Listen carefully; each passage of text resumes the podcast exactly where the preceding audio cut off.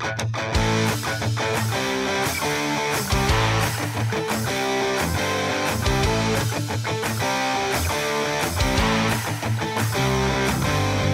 Hello, everyone, and welcome in to another edition of the TBH Sports Podcast. I am your host, Tyler Henry, and we have a lot to talk about after another busy week in the NFL. But first, some track talk following the Russian Grand Prix that saw a lot of excitement thanks to some late rain. And with that, let's bring on expert on all things Formula One. It's friend of the show, Ethan Jordan. Ethan, how you doing this week? A lot better than Lando Norris. Yeah, yeah, that is uh, so so damn unfortunate for Lando and and really for McLaren as well. Uh, and let's just go ahead and start there. I know some weeks we get caught up talking about you know the the state of Formula One and kind of where all these teams are, but really just wanted to focus on the race this week. So Lando and Lewis just tit for tat down the stretch, five to six laps left to go. The rain starts to come in, and it was interesting because you really did see the difference between the teams. Mercedes called Lewis Hamilton in. They said, You're going on to the Inters. We're not bothering, you know, asking you how you feel about it. This is what you're going to do. Ultimately, that results in him getting a race win. Whereas with Lando, Look, I get that you want to let the guy make the call, but you've got the data. You're looking at the radar. How do you not call Lando Norris in if you're McLaren? Yeah, I thought that was bizarre. Um, always the driver is going to say, well, what's the riskier thing with the higher reward? Well, staying on the, the slicks was the riskier thing with the higher reward. And that's just how drivers are geared. That's not a driver decision. Um, so I, I, think most of this blame goes on the McLaren team. Uh, I mean, come on, guys, bring your driver in. Though I will say, Mercedes did not bring in Valtteri Bottas. They only brought in Lewis, but that was for other reasons.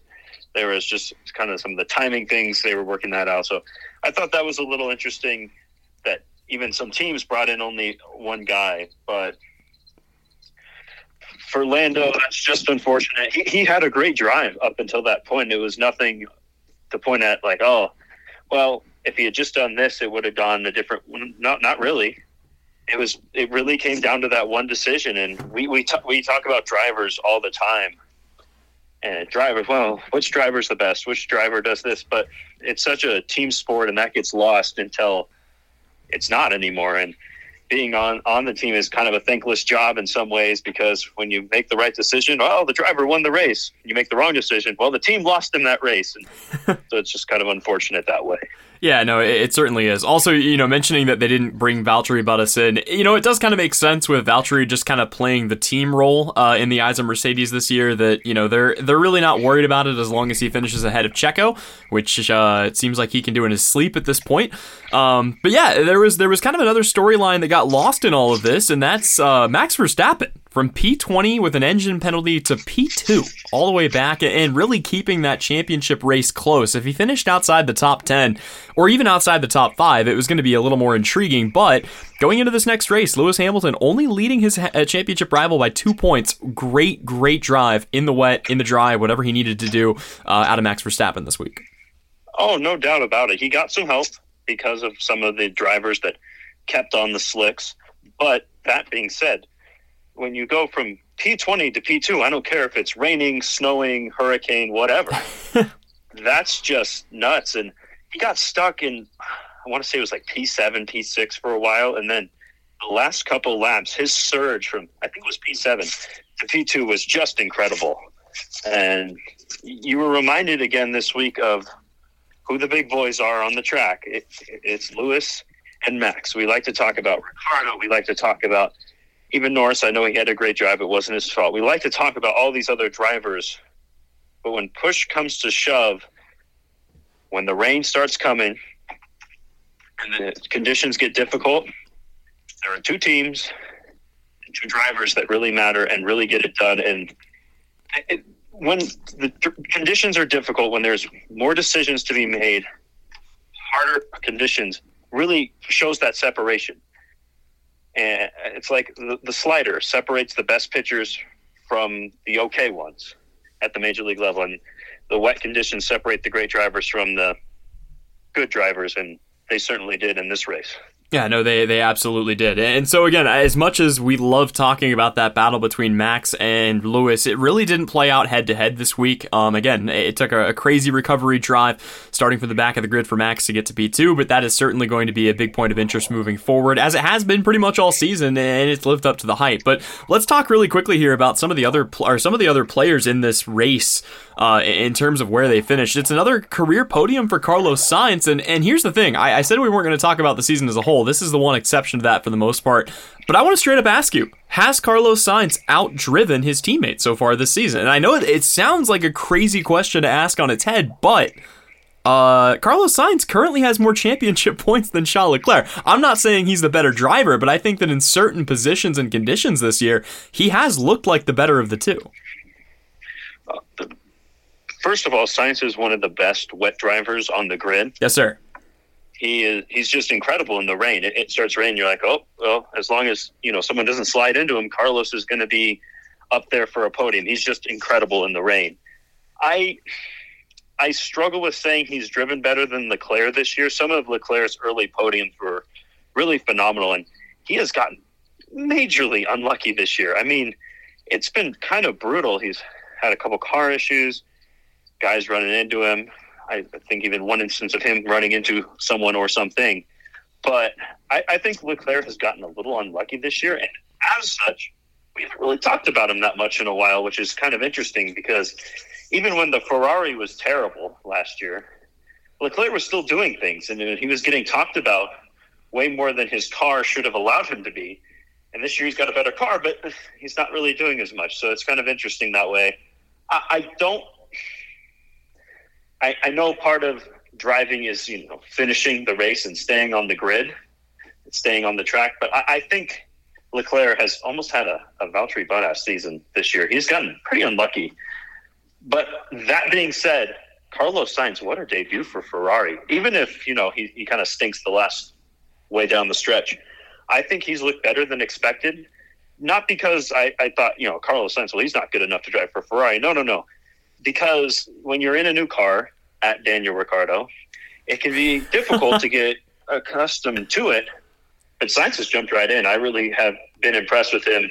We knew he was a good driver, and he is not disappointed. Well, and here's the most impressive part about this to me, really quickly. Let's let's be uh, completely upfront about this, right? This Ferrari is probably outperforming expectations this season, correct?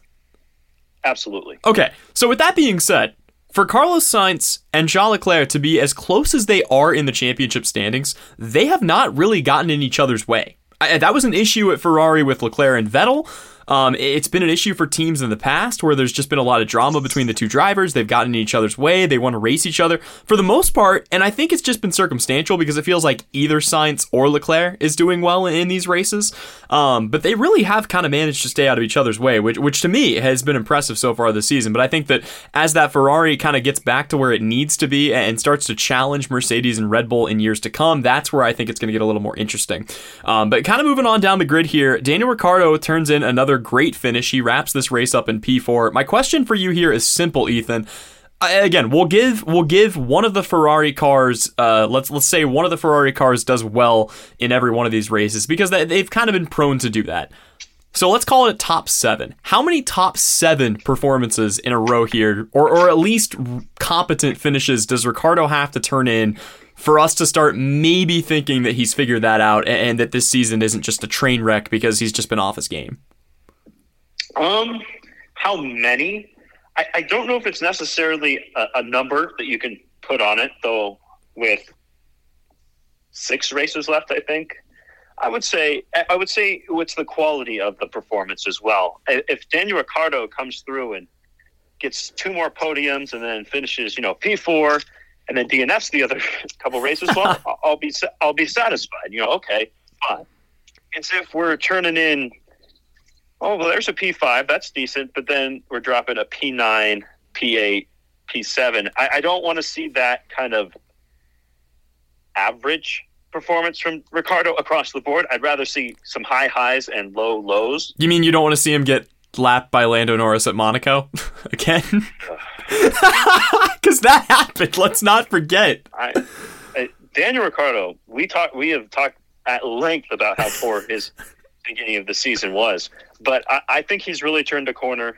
I think the corner started to turn even before that that race win. And I think the race before that it was really the turning point for Ricciardo. I think he's going to be just fine the rest of this season, and, and I, I expect McLaren to run away with P3 from Ferrari. All right, fair enough. Only a couple more things I wanted to talk about out of this race. I'd like to debut a new segment, uh, if it's all right with you, Mr. Jordan. Um, Okay. I'm going to ask you one question, and I just I just need the, the quick answer on this. All right. How many points did Haas score this week? Zero. All right. Well, there it is. Uh, so Haas has not scored a point all season long, but I want to go ahead and throw another shout out to Williams, who sh- finished in the points again, thanks to George Russell turned in a P10 performance. By the way, George Russell started this race in third, and there was a good part of that race where, thanks to a DRS train, uh, no one could get past him, which was impressive. That Williams is the real deal, at least compared to where it was. Sorry, go ahead. Oh, I, I, I don't know what happened there. I, I didn't say anything, and then you cut out. That was Oh, weird. sorry. Uh, I, I don't know. um, but anyway, point being that that that Williams is the real deal uh, this year, at least in terms of what we were expecting it to do preseason. And I wanted to point out really quickly here, Ethan. I I know we've talked about this Williams bounce back quite a bit, but they are ten points further behind Aston Martin than what they are ahead of Haas. Which is both kind of an implication on Aston, but also really an implication on Haas, who, wow, this has just been a, a year for them. Yeah, Haas needs to do what Williams does and totally clean house and fix their nonsense, not just at the track, but in the, the factory, everywhere, or, you know, just get out of F1. Uh, one of the two would work. Uh, either would be fine with me, frankly. Uh, Haas is miserable. At least Williams has history, right? I mean, even when Williams was just awful, you could say, well, look at the history. Haas doesn't have any of that. Haas has a, well, we almost finished the top of the midfield one year, but then screwed it up. So there's nothing really to hang your hat on if you're Haas. I think they're going to be out of F1, and I don't think anyone's going to be upset about that.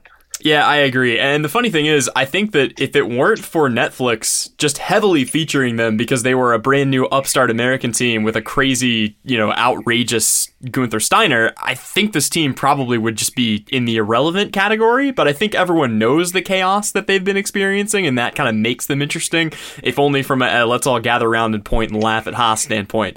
Uh, but yeah, I, I tend to agree. Well, and they, they were good that one They- yes, I mean, yeah, P4. That's the other reason that uh, Netflix helped to show that off. But they, they were really good one time, and they had fun drivers.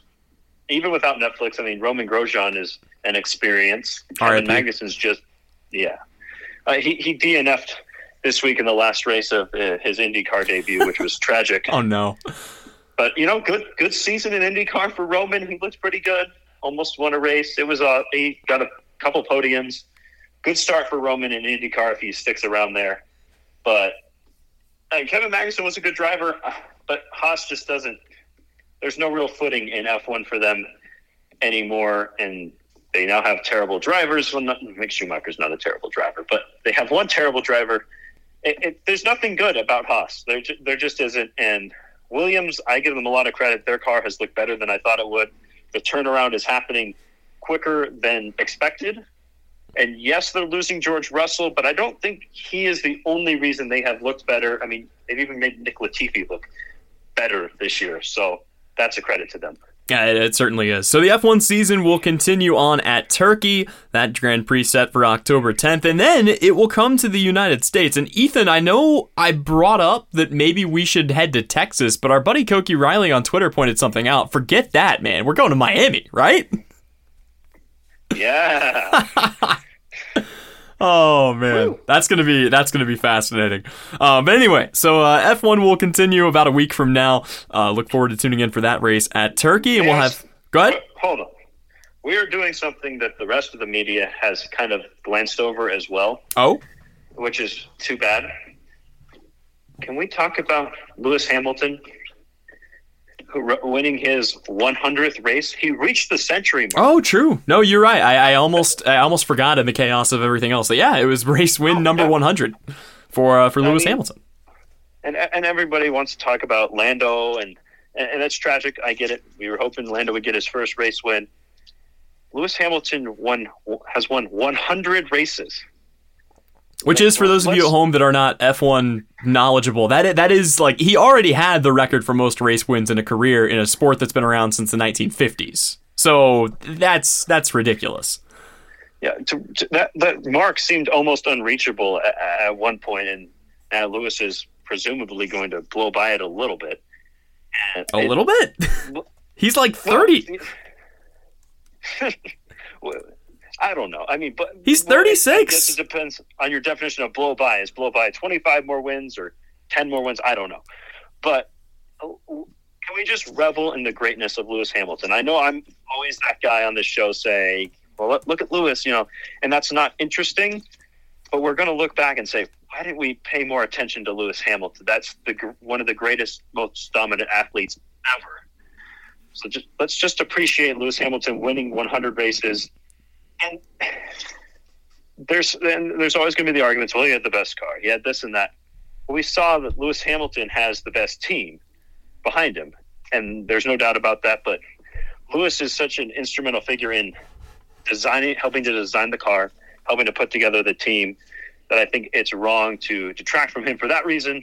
But 100 race wins, I, I don't know if we're ever going to see an athlete in our lifetimes like this again like between him and Simone Biles and Serena Williams, it's just kind of amazing what we've gotten to witness. Well, and let's also not gloss over this, right? So he, he passed Michael Schumacher, who had 91 career wins, a mark that many thought would never be broken. Uh, so he passes up Michael Schumacher at 91. Third all time is Sebastian Vettel with 53 race wins. If he wins six more races, he will have doubled the third greatest driver in terms of race wins that the world has ever seen. Like that's that, that's just ridiculous. I mean, these numbers are stupid. These are like Derrick Henry high school numbers. Um, so yeah, absolutely insane achievement for Lewis Hamilton, and I'm glad you brought it up because I honestly I kind of got caught up into the, the, the media storm of everything else that was going on this week. Um, but yeah, definitely definitely time to give Lewis Hamilton his due. So good on him, and like I said, the season will continue uh, in Turkey. Any final thoughts here before we wrap up F1 talk, Ethan? We're going to get at least one, maybe two more Hamilton Verstappen head to head battles. You brought up how this one wasn't really head to head. And so often the battle for the championship, when it's close, isn't, you know, always head to head. It's that coming from P20 to get to P2. And we'll look, we probably will look back on that and say, well, that was huge. But it wasn't a neck and neck battle. But I think we'll get one or two more. Like, look out for that and let's get excited for that because that's going to be so cool to see Max and Lewis go at each other. Yep, it is going to be an absolute blast. So be sure to stay tuned for that. We will step away for just a moment. When we come back, time to break down some NFL action from week three coming up right here on the TBH Sports Podcast. Welcome back here on the TBH Sports Podcast. Tyler Henry alongside Ethan Jordan. Time to talk about some NFL action from a week ago. It was a good week three. Uh, there were a lot of matchups that I thought, you know, could be intriguing, could not be intriguing, but we were treated to some really good football. Before we talk about that really good football, let's go ahead and give you the rundown on some games that were either predictable, involved teams that just ultimately didn't matter, um, or just kind of underwhelmed, and there's not a whole lot to take away from it. The Panthers beat the Texans 24 to 9 on Thursday Night Football. We already had a chance to talk about that one with Jordan Foote. Uh, the Cardinals beat the Jaguars 31 to 19. The Browns beat the Bears 26 to 6. The Bills hammer Washington 43 to 21. The Falcons hold on to beat the Giants in the inaugural edition, inaugural edition of Tank Bowl 17 to 14. The Broncos bludgeon the Jets 26 to nothing, and the Cowboys blow by the Eagles 41 to 21. Before we get into the important games, Ethan, any notes you want to have, or uh, any any any you know, this is a safe space if you want to talk about the Jets. Um, any any comments you have on those? I'd really like to not talk about the Jets. Okay. So I'm going to avoid them. All right. Um, I don't want to waste mine or anyone else's time. But the only game there that I thought was, you know, at least somewhat interesting and relevant was actually that Cowboys Eagles game. Uh, the Eagles had looked kind of okay, actually, coming out with the, in the first two games. I know they lost to San Francisco, but not by much, and they dominated the Falcons. I thought there was a chance that they could give Dallas a run for their money, and for part of the game they did. And then the Cowboys' offense was just too much, and they end up winning by, by 20, and it, it really got ugly at the second half. But I think Philly's kind of decent. I, I, I really do. I, I think they're they're okay. So I thought that game was a little interesting, at least for a while. But yeah, at the end of the day, the Cowboys were the better team.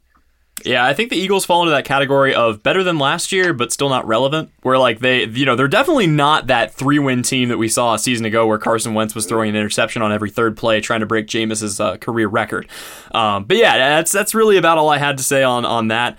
Um, I also want to say that Washington, I, I just, I still, you know, again, I never bought the hype before the season. I didn't buy the hype early on in the season. I know Fitzpatrick's injury hurts, but man, I just, I, I didn't understand why everyone thought this team was going to win the division over Dallas. But eh. I knew you were going to bring this up. I'm not trying to rub it in your face. It's just it's funny because I have a lot of different people on the pod, and you and Koki and everybody else was just they were so in on Washington, and that defense has looked horrendous. Uh, and you know what? I am not afraid to admit when I'm wrong. Fortunately, it doesn't happen very often. we, we were we were wrong about the Washington football team because it's not just the quarterback. Their defense looks terrible, and that was really what we're going to hang the hat on. They're they're like top out, and it's just they've looked terrible, not just because of the quarterback. And Dallas has, you know what? I was a, a Dallas doubter a little bit at the beginning of the year. I still don't trust their defense. Don't get me wrong, but boy, this offense has looked better than expected. It's it's an elite offense for sure, and I will admit I was wrong to doubt Dallas. I think we'll see how that defense comes along. They've looked serviceable so far, but I want to see more from them, but that offense is even better than expected. Sure, I, I, think that's fair enough. And to be fair, I, I also have fallen to the camp of being wrong because I did not think that after three weeks of action, given some of the terrible opponents they played, Washington would be tied for the fourth worst scoring defense in the league with Jacksonville. So uh, there's that. Uh, and also, really quickly, not trying to not trying to rub salt in the wound here for you, Ethan, but I, I did uncover a stat just before the show, uh, and, and I just I feel like I have to share it with you. Um, so in terms of the five worst scoring offenses in the league, are yeah yeah yeah the the five worst scoring offenses in the Tyler. league. It's the Bears, Dolphins, Falcons, and Steelers, but they're all averaging more than ten points a game. The Jets are averaging six point seven points per game through the first three. Which so, so what you're telling me is that the Jets offense in, in, some games gives up more points to the defense than they give for themselves. Interesting. I'm also telling you that if the Jets score a touchdown and your your kicker comes out and makes the extra point, you are above your points per game average on the season. That that's the problem is actually you know getting into their own end zone. Yeah, not getting picked off. Yeah, Ugh. but anyway, let's let's not let's not let's not you know I, I don't want to drive you into a deep depression. Let's talk about a, a, different fan base that isn't feeling so hot, and that's the fan base that needs to chill out. Uh, we would have awarded the most fan the fan base with the largest overreaction. It would have gone to the Packers in Week One. Here in Week Three, it belongs to the one and two last place in the AFC West Kansas City Chiefs. Uh, they lose to the Chargers, who, by the way, are a pretty good football team and now have some competent coaching in their corner. That game ends up 30 to 24. And look, Everyone is pointing for some reason, and this drives me absolutely insane, and I do not understand it. People are pointing at Patrick Mahomes. They're like, ah, you got picked off on a no look pass. Ah, you got picked off trying to force something downfield. That's what Patrick Mahomes does. And just because it finally catches up to him on a couple of occasions does not excuse the fact that, number one, they invested first round draft capital in a running back who has been bad. Not even like average. He's been eh, he's been more on the average side than on the bad side, but the turnovers are a problem.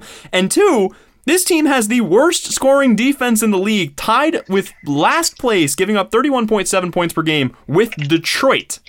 So if you want to take your anger out on something, Kansas City, uh, I, I, got some other better options for you. It's not your MVP quarterback who has one of the best generational talents we've ever seen. Chill out. so, from what it sounds like, you're saying there's like some like 1860s miners that are saying this about Patrick Mahomes, but uh, but based on the voice, but I, I haven't seen this really. I mean, I, I know Jordan Foote jokes about it, about you know my fraud and all this nonsense. He doesn't actually believe that. He's no. not stupid enough to do that. But it's obviously the defense. I don't even think it's Clyde Edwards Helaire. I mean, he ran for 100 something yards against the Chargers, who have a decent rushing defense. I thought he looked better. I don't think he's, you know, a world beater or anything, but I think people need to chill out on him just just a tiny bit. It's like, well, he's not as good as Hill or Kelce. Well, no duh. yeah, but but it's like he's the only non-elite part of the offense. Well, it can't all be elite guys. Like, relax. Uh, it's it's it's the defense, and I don't think it's that close. I, I mean, Justin Herbert tore him a new one, and their rush defense is even worse than their pass defense. They ha- their defenses look miserable, and I'll tell you what, they look slow, and that is the one thing that always gives me a red flag with the defense when they look slow. You know, missed tackles, other things like that. That can be corrected. You can't fix slow, and they, they just haven't looked very quick. I'm I'm not pressing the panic button if I'm if I'm a Chiefs fan.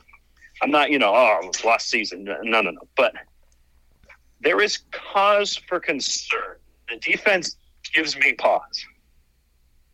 Yeah, I think I think where I'm at with this, I think we're going to learn a lot about Kansas City, not this upcoming week against the Eagles, but when they play the Bills. Because keep in mind, the Chargers did this to them at Arrowhead. The Bills are going to be walking into this building with one of the best scoring defenses and one of the best scoring offenses in the league. I think we're going to learn because again, if, if, Josh Allen goes out there and just torches this team, because they haven't faced an elite passing quarterback yet, right? Like Baker Mayfield is fine. Lamar Jackson did it with his legs, which is what we expect, and, and we still don't know what level Justin Herbert slots into. But I'm telling you, if this team faces Josh Allen and Josh Allen goes berserk, that's when I think there's a reason to start being really concerned. No, like I said, I, I think the the concern is it's it's the defense. Uh, the defense doesn't look very good, and, and they're going to need to get that figured out. But as I said, if you know they're just old and well, they're not that old, but they look slow, and you you can't fix that. Yeah, no, I absolutely agree. Uh, really quickly, any notes on the Chargers that we haven't already talked about? It, it seems pretty straightforward the, for them, right? You get a good quarterback, you get a good coach, you start to put the pieces together and get the wins.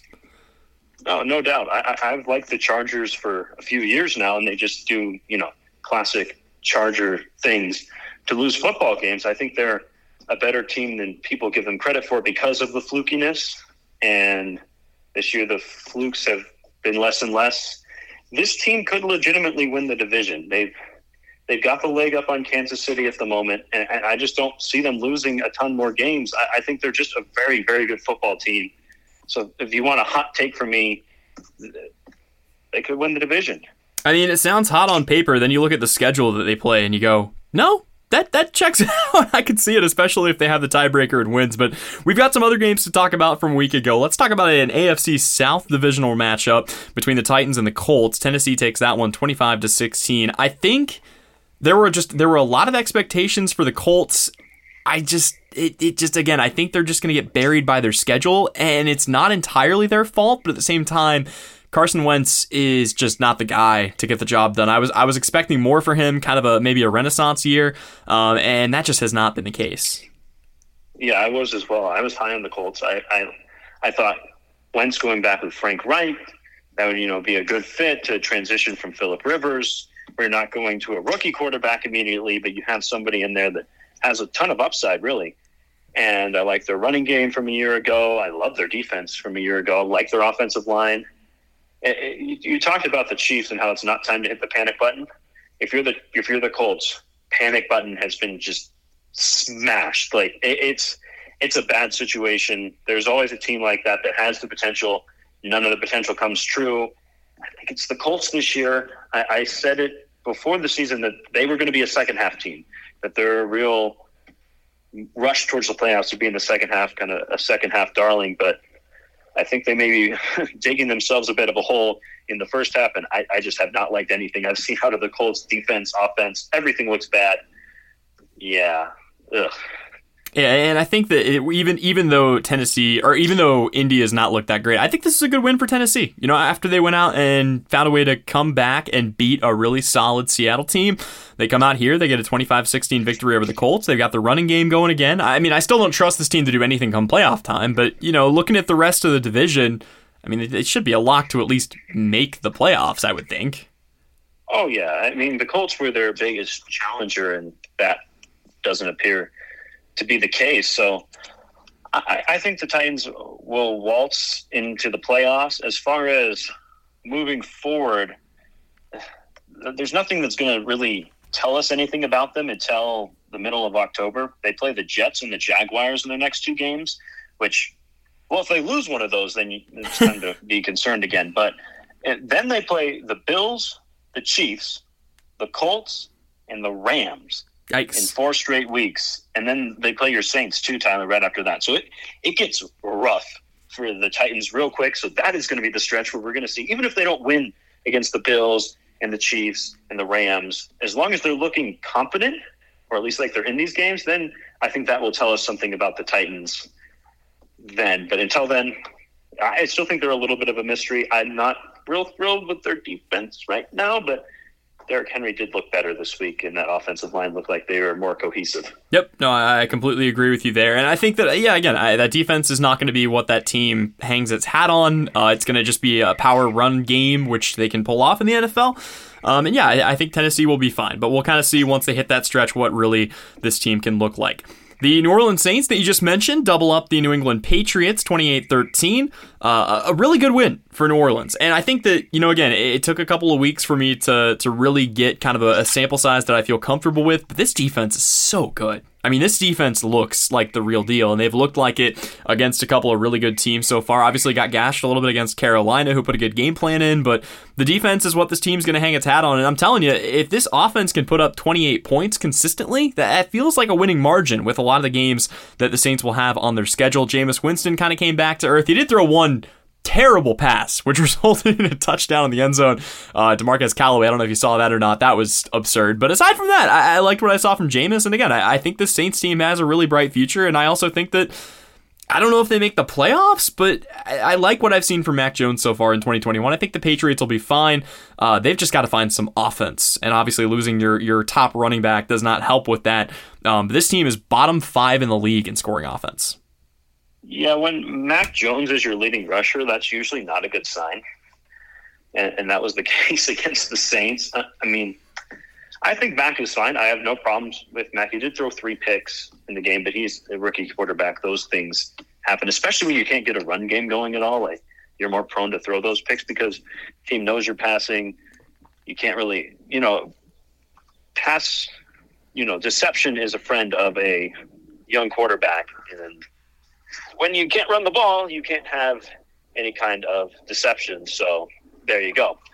But I, have liked the Saints so far. I, I, I said this before, and I'll say it again. I think the Saints were a competent quarterback away from being good last year, and now now they did lose some pieces on the rest of the team, but they got a quarterback that does not hinder them. Though Jameis he's been interesting so far this year. he, he, always is, even when he's not doing you know 30 30 things. He's still weird. He threw for like what 120 yards. Yep. Against the Patriots, you know, almost had that pick, but I think he had a touchdown or two. It's just like this is so weird. After and you know he had the one really good game, then he you know did some was terrible, and then he had this game which was just a bizarre game from from Jameis. Really, uh, I think this was more a showing of the Saints defense, the Patriots inexperience on offense, and yes, their lack of a running game. Yikes! But the Pats will be fine. I don't understand anyone who says they are better than the Dolphins at this point in time. I stop.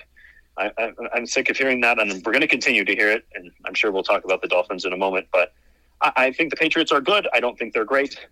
I do like the Saints, though. The Saints are fun. I, it, Tyler, you're the Saints guy. Yeah. If you had one piece from the Saints? What what are they missing really that in order to take that next level? Right now, ah, I mean, it's tricky because I think in each week there's been. I think honestly, right now they're probably an elite receiver away. I, I feel confident about, or confident saying that. And the nice thing is, they've got one that could possibly come back and give them that production in Michael Thomas. The question is you know, will it actually work? But I mean, again, look at look at this game, right? Jameis Winston, 13 for 21. Who was he throwing to? Marquez Callaway, Deonte Harris, Kenny Stills, who is back now, Tony Jones Jr., Chris Hogan, Adam Trautman, and then obviously Alvin Kamara, right? Like they're they're a receiver away. Uh, and then obviously they're also probably one more secondary piece on the defense away just to give that that unit some depth. Um, but other than that, I've really liked what I've seen. I mean, they've been able to get to the passer. Their linebacking core looks good, um, and offensively, they've got the pieces when they can put it together. It's just you know, again, there are times when Jameis is looking around, and you got a bunch of guys who were on the practice squad two years ago who just you know aren't producing. Um, but yeah, I, I, agree with you. I think the Saints team is fun, which is really all I wanted this year. Um, and yeah, they've they've they've given me that. Um, a couple of games here that I don't want to spend a lot of time talking about, but they were kind of surprising. Uh, let's talk first. The Bengals beat the Steelers twenty four to ten. Uh, Big Ben just needs to retire, like like now, like yesterday. it, it, it happens so quickly, you know, and, it's the thing we're always waiting for to happen to Brady, and it just hasn't happened yet. But it's never that it seems that a guy goes from good quarterback to eh, quarterback to less than eh, quarterback to bad quarterback. It's when it's aging, it's competent quarterback to uh oh, this guy. Uh, I put him put him in the ring of ring of honor. Uh, give him give him a suite to sit in. Put him in the booth. Do something with him. Get him off the field. And, and that is the case with with Ben. I, I, think I think it's I think it's over for Ben. The problem is the the Steelers don't have anyone else they can put in, but because we remember the saga from a couple of years ago. I don't think they they don't really have anybody waiting in the wings still.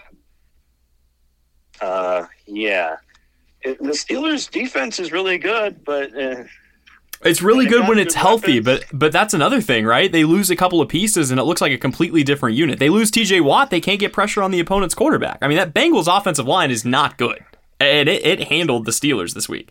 So I, I think the, the, Bengals offense is a little better than people gave them credit for at the beginning of the year. That's fair. you look at their, their skill positions, they've got good wide receivers. I actually like their wide receiver core that offensive line is still bad. Uh, don't get me wrong, but it's it's not a good offense, but it's not abysmal either. But it, there's no reason the Steelers should be giving up that many points to them. You're right.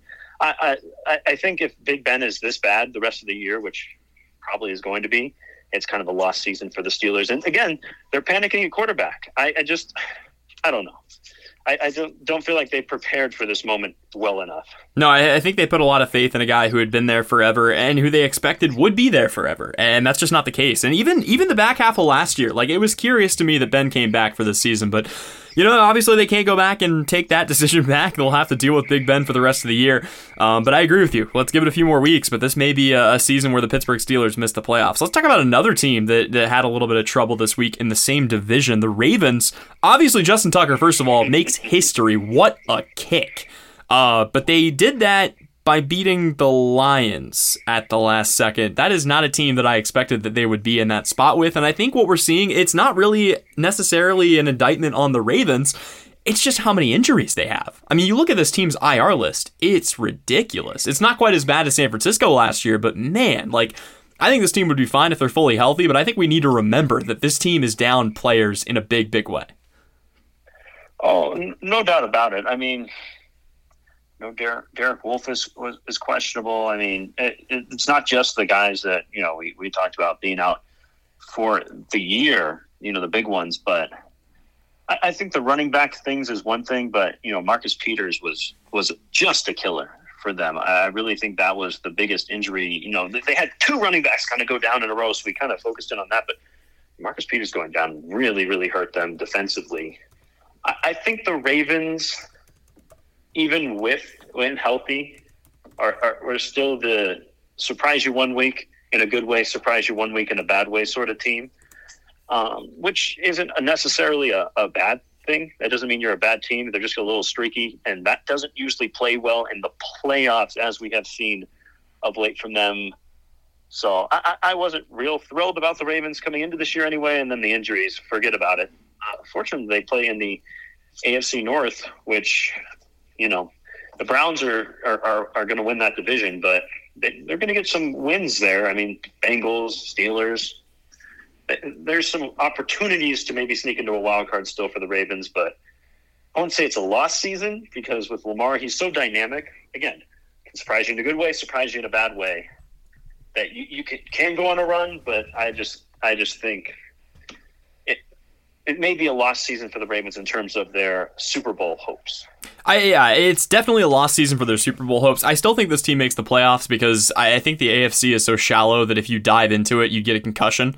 Um, and let's also not forget Justin Houston, Brandon Williams, and a couple of other big pieces, Jaylon Ferguson, out for last week. So, yeah, again, I'm not ready to hit the panic button on the Ravens yet, but it's just they're not the same team that they are when they're fully healthy. Um, let's also not spend a ton of time talking about this, but this is definitely worth noting. It's one of those that if we had more time, I'd love to spend a lot of time talking about it. But the Ravens beat the Dolphins in OT. First things first, I think this Dolphins team is still solid. I completely agree with what you said, and I'm glad you said it out loud because I haven't heard a lot of people talking about this. But the Dolphins are better than the Patriots this year. They just are. It's a pretty simple fact, and when you look at the numbers, they back that. Um, but let me ask you this: How many more wins are we going to need to see? I asked Jordan Foote the same thing right before this win happened. How many more wins do we need out of the Raiders before we start taking them seriously? Because I still am not taking them seriously, but I think part of that's just because they're the Raiders, and I just I don't believe that they're not going to you know trip over themselves and then choke to death. I think it all depends on what you think of their first three opponents. So if you're a believer, oh, the Ravens aren't for real, the Steelers are bad, and the Dolphins are, you know, they're worse than the Patriots, and they're just a fine AFC East team, then you don't think that highly of the Raiders. But if you realize the Steelers have a good defense, and Derek Carr and the Raiders put 26 points up on them, that the Ravens, you know, while while streaky and they do their thing, they came back and beat a team that before the season people were saying could you know make the Super Bowl, and then they beat a Dolphins team that I still really like. I. I, I think losing Tua is not as big of a deal as people are making it seem to be because I don't think Tua was that good, and I happen to like Jacoby Brissett quite a bit. So I, I, think Jacoby will fit in just fine. The only issue there is the offense is kind of designed around Tua and his play style, which is very different from Brissett, so they're going to have to try and reconcile that. But I think Brissett, in some senses, is the better quarterback. So I, am not worried about the Dolphins, but the fact that the Raiders have won three games in a row and they beat a team I like, I think at, in some ways the Raiders are for real. I mean, if we, let's let's break it down just very quickly. Derek Carr is a good quarterback. I, I've been on this island for some time. I, I have many compatriots on this island, but it seems to be kind of a 50-50 thing of he's a good quarterback. He's not. I'm on the he is a good quarterback side of things. I think they have two good running backs and Kenyon Drake and. Um, and even though that they, they've had the injuries there, I think Kenyon Drake is a solid a solid backup. And then you know decent receiving core. Their offensive line is concerning and has been, still is. But I, I, and I think this defense has been sort of revamped from when it was you know a bunch of forty year olds running out there a couple years ago And the pieces are starting to come together a little bit for Jon Gruden. Do I think the Raiders are making the playoffs? No.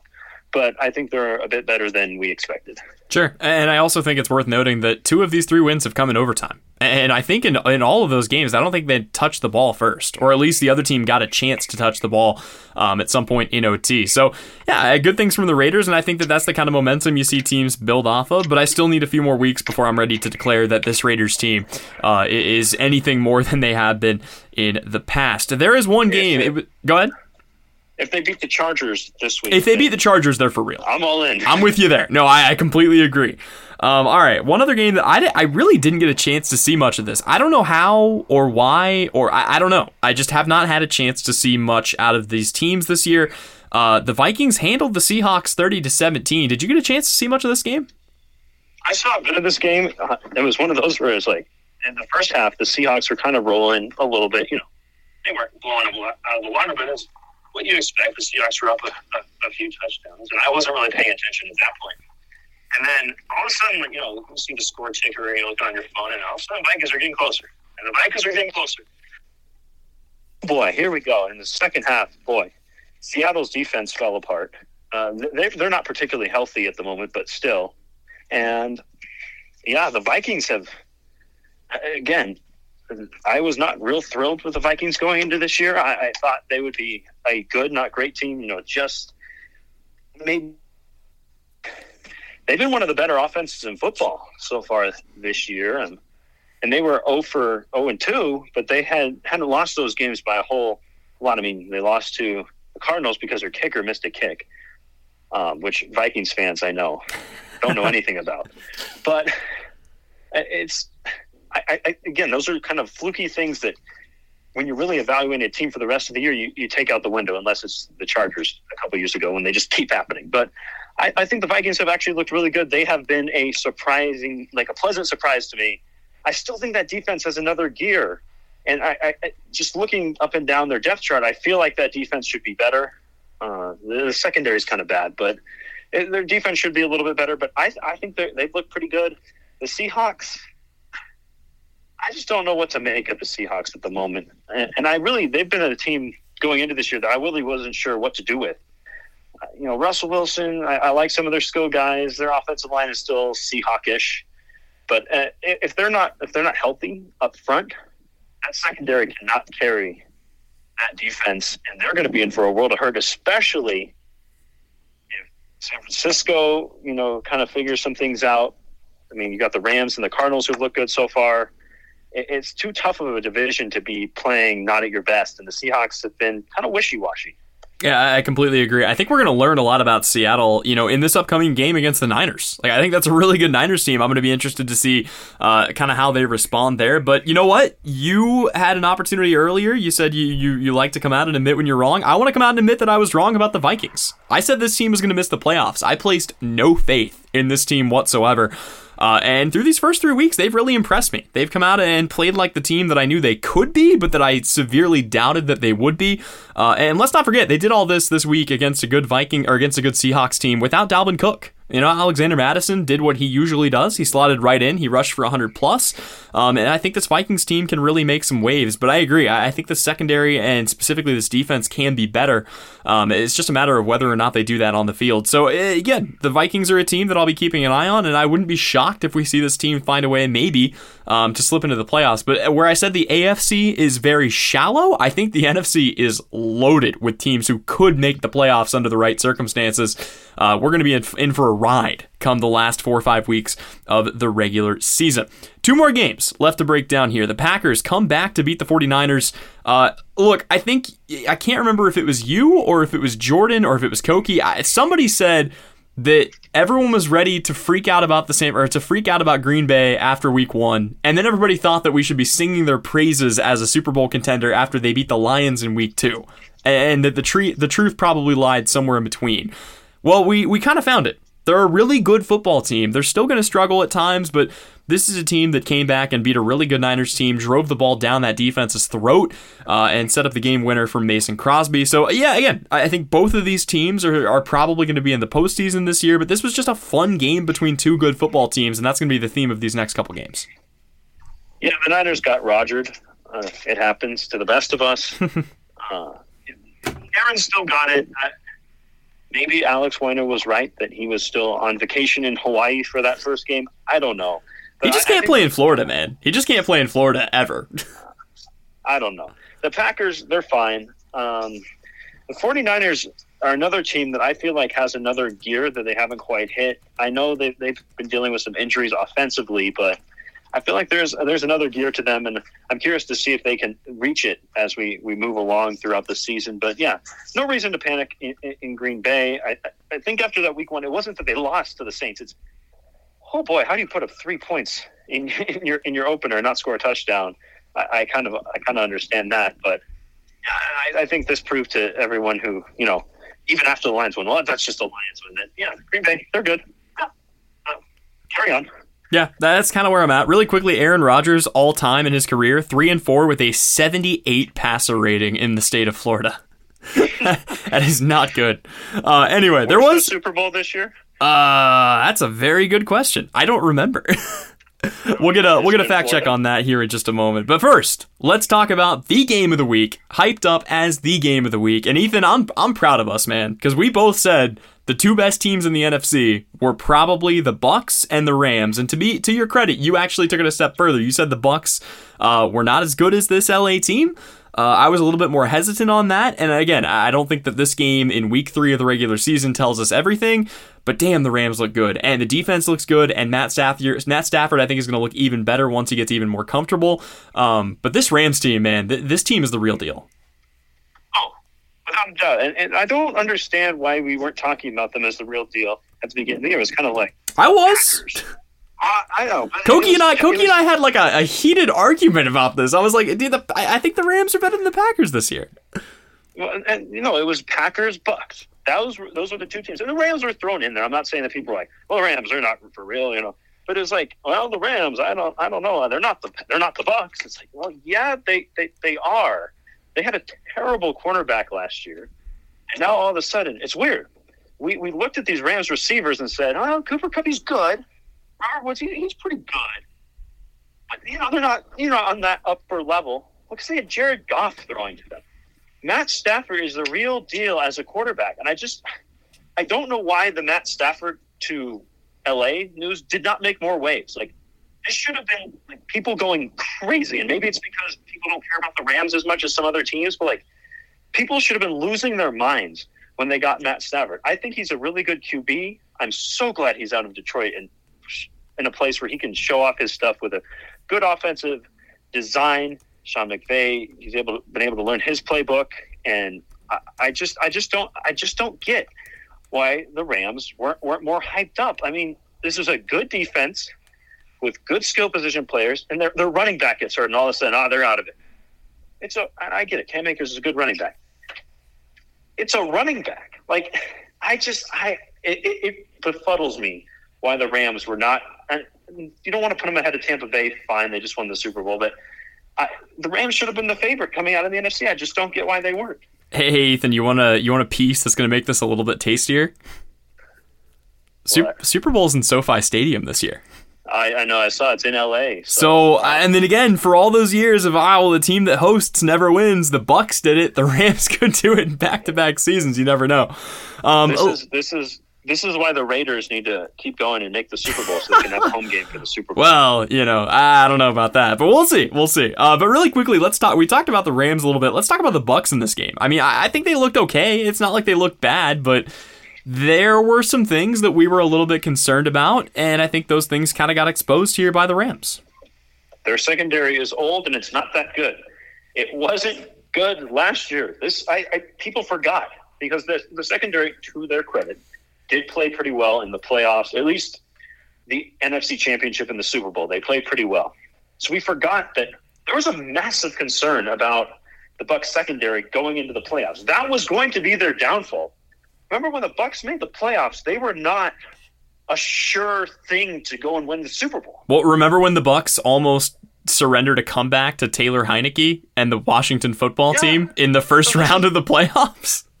this is what I was talking about. People now this year, because they won the Super Bowl and Brady and this and that, oh, they're surefire. No one can beat them. Uh, this is a great team.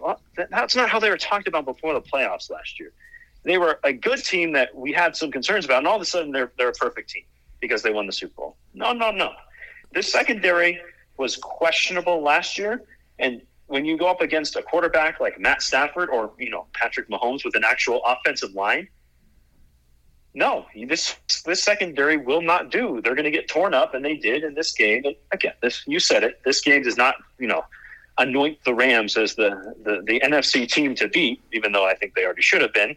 Necessarily, it doesn't mean that, oh the Bucs are done. It's the Rams division to no, but boy, if you're Tampa Bay, you're a little bit nervous because you just got tore up by Matt Stafford. Boy, did he look sharp and I, I, just don't know what the answer is when your secondary is just old and kind of slow. Well, it's funny because you mentioned old, and then they, you know they're going after Richard Sherman right now, so that's not now you're not going to help with the age gap, um, as some of these guys can roll an AARP, but but that's, but that's but that's what I'm talking about, right? These guys are looking at you know Richard Sherman with a walker because they they have no other options. Like that should concern you that they're looking at Richard Sherman. Like they're they're panicking just a little bit in the secondary just a little bit. They saw what happened. You know, I, I, I, Bruce Arians is a smart guy, and the, the front office down there is smart. They built this team. They did well to do that. They're too smart to have seen this game and seen Matt Stafford light him up and go, "Oh, yeah, we thought the secondary was a problem. It, it, it is. They, they got so much pressure on Mahomes in the in the Super Bowl that they didn't really have to worry about their secondary because their front was so good. But when you've got a better offensive line like the Rams have, it's not as easy. Yeah, no, I completely agree. So again, things that we'll be keeping an eye on uh, moving forward, but a couple of really good games last week. Plenty of really good games coming up this week. Uh, in week four, we'll have a chance to break those down on an episode later on this week. Uh, really quickly before we go, wanted to point out some stats here. Again, early in the season, this doesn't necessarily matter because some of these teams have played some weird sample sizes. Um, your five top scoring offenses in the league are Arizona, Tampa Bay, the Rams, the Bills, and the Chiefs. Your last place teams in scoring offense, I already mentioned the Jets averaging 6.7 points a game. The other teams averaging under 20. Some of them make sense. The Bears, the Falcons, the Steelers, the Jags, the Giants, the Colts. Some of them maybe a little concerning. The Dolphins and the Patriots are both averaging under 20 points a game. Obviously, those teams hang their hats on defense, but to find a spot in the playoffs, that offense is going to have to come along. Uh, and then, really quickly, your top five teams in scoring defense Denver averaging 8.7 a game against nobodies, Carolina averaging 10 points a game, New Orleans averaging 14 a game, Buffalo averaging 14.7, and New England averaging 17. Your worst teams in scoring defense Detroit, Kansas City, Atlanta, Washington, and Jacksonville. And really quickly, the last thing I wanted to talk about here on the show because we didn't really go in depth on them.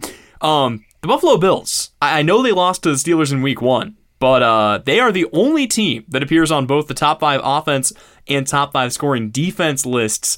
Uh, this team, I mean, again, we need to see it against some better opponents. I think they're going to have some good games coming up here, but I think this Buffalo team, you know, they they might basically be back to where they were uh, a season ago. That offense has looked really good.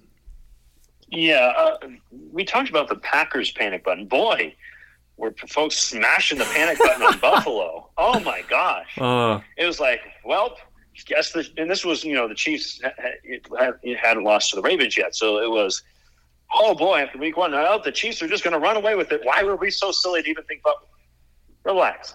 The week one overreactions in at the time don't seem that bad. Then we look back a couple weeks later, and we're like, oh my gosh, what were people doing? Like, even if it wasn't a reaction you had, I mean, I, have had plenty of week one overreactions that that weren't, weren't good, but like even some of the other ones people make us like, oh, people are talking about the Bills, yeah, they didn't look so good against the Steelers. And I'm looking back, I'm like, what were people thinking? Like, well, and when people in, and when people in and when people in Buffalo hit the panic button, the button is placed on the top of a, a white table, and then you know to, to hit it, you have to jump off yeah. the top of a lifted F one fifty, elbow first, elbow yeah. first uh, and, and, usually the button is on fire.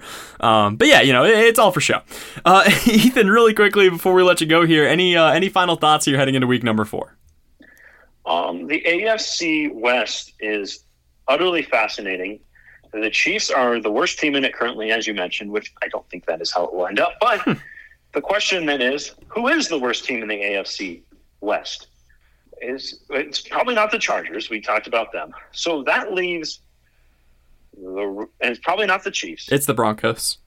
so is it the Raiders Spoil- or is it the Broncos? It's the Broncos. Spoiler alert. But, it's it's the Broncos. But here's the thing. I think the Broncos are kind of decent. You've been higher on the Broncos, no pun intended, than any other person I know, and I know you. I know you hate them, which is why it's so weird to me. Like if you were a Broncos fan from Denver, I'd be like, okay, I, I get it. You're not even a Broncos fan. You don't like the Broncos. No, I don't get why you love this team so much. Okay, here's the thing. I couldn't stand. I don't actually hate the Broncos this year because for a few reasons. Broncos fans have been less obnoxious this year. Whoa. Because they weren't supposed to be that good. Okay. shocking. Um, shout out to all my Broncos fans. My Same. family are Broncos fans. I'm allowed to say that. uh, number two, I like their quarterback. It's not, you know, running, you know, throw it 200 yards downfield, Drew Lock. Like, I, I like Teddy Bridgewater. I've been a fan of his. And I like that he won despite the Denver media wanting Drew Lock so bad. But Teddy is just clearly the better quarterback. And, like, all of us who are sane knew that and, and he's the quarterback. I like Teddy, I, and I just think they're they're decent. I think their defense is good. I think Von Miller has looked way better than he has in the last couple of years. Like he's had a renaissance in some senses this year. And here's the thing. Here's why I brought that up. It was to talk about the Broncos a little bit because the Broncos have played against three terrible football teams, but the Broncos have a really easy schedule this year, which they have gotten sauced on the last like three years. They've for as much as I like to, you know, down on hate on the Broncos and say, yeah, relax, Denver fans, stop whining. They have gotten sauced with the schedule. I, I, are the Broncos the worst team in the AFC West? Because if they are, then oh boy, the AFC West is good. Because I think Denver could finish 500. I don't think I. I I agree. I don't think I don't think they're a bad football team, and I think that with their schedule, they're going to have some impressive numbers at the end of the year. But I think that if you give the Broncos and the Raiders identical schedules and they still play each other twice, I still think the Raiders come out on top.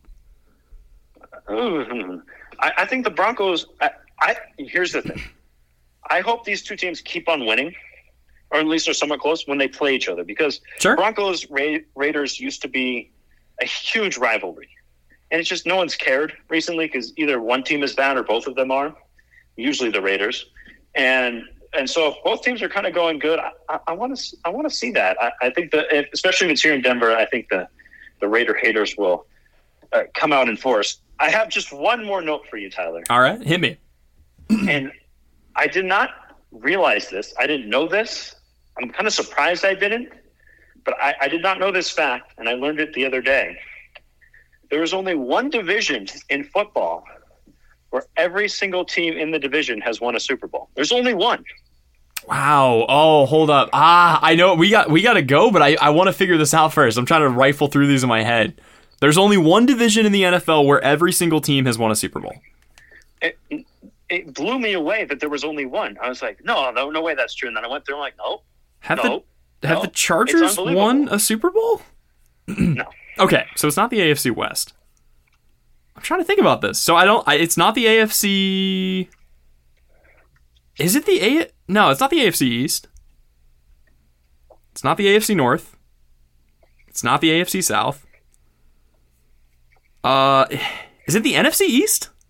It's the NFC East. That makes sense. Those teams have been around for literally forever. And, and- and it's not, and I know the NFC East has been, you know, the NFC least recently, but that wasn't the reason I was surprised. It wasn't that it was the NFC East. It was that there was only one. Like I couldn't believe that. Yeah, no, that that is kind of surprising. Although, I mean, again, when you look at some of these teams, th- there are some newer franchises around. But no, eh, eh, that's that's shocking. I would have thought there was at least another one. That's that's a good one. I like that. yeah. That's all. That's all I got. all right, fair enough. Well, Ethan, thank you so much for coming on the show. Always good to talk some football with you, and uh, enjoy some more football up the upcoming this week. uh, I won't because I'm a Jets fan. But Yeah. Uh, moment of silence uh, for for Ethan and, and for the Jets. It's uh, it's going to be a rough ride, but they will uh, maybe figure it out. We'll find out. Uh, that'll about do it for us. Want to say thank you one more time for tuning in. This has been the TVH Sports Podcast. We'll have another episode breaking down some Week Four action later this week.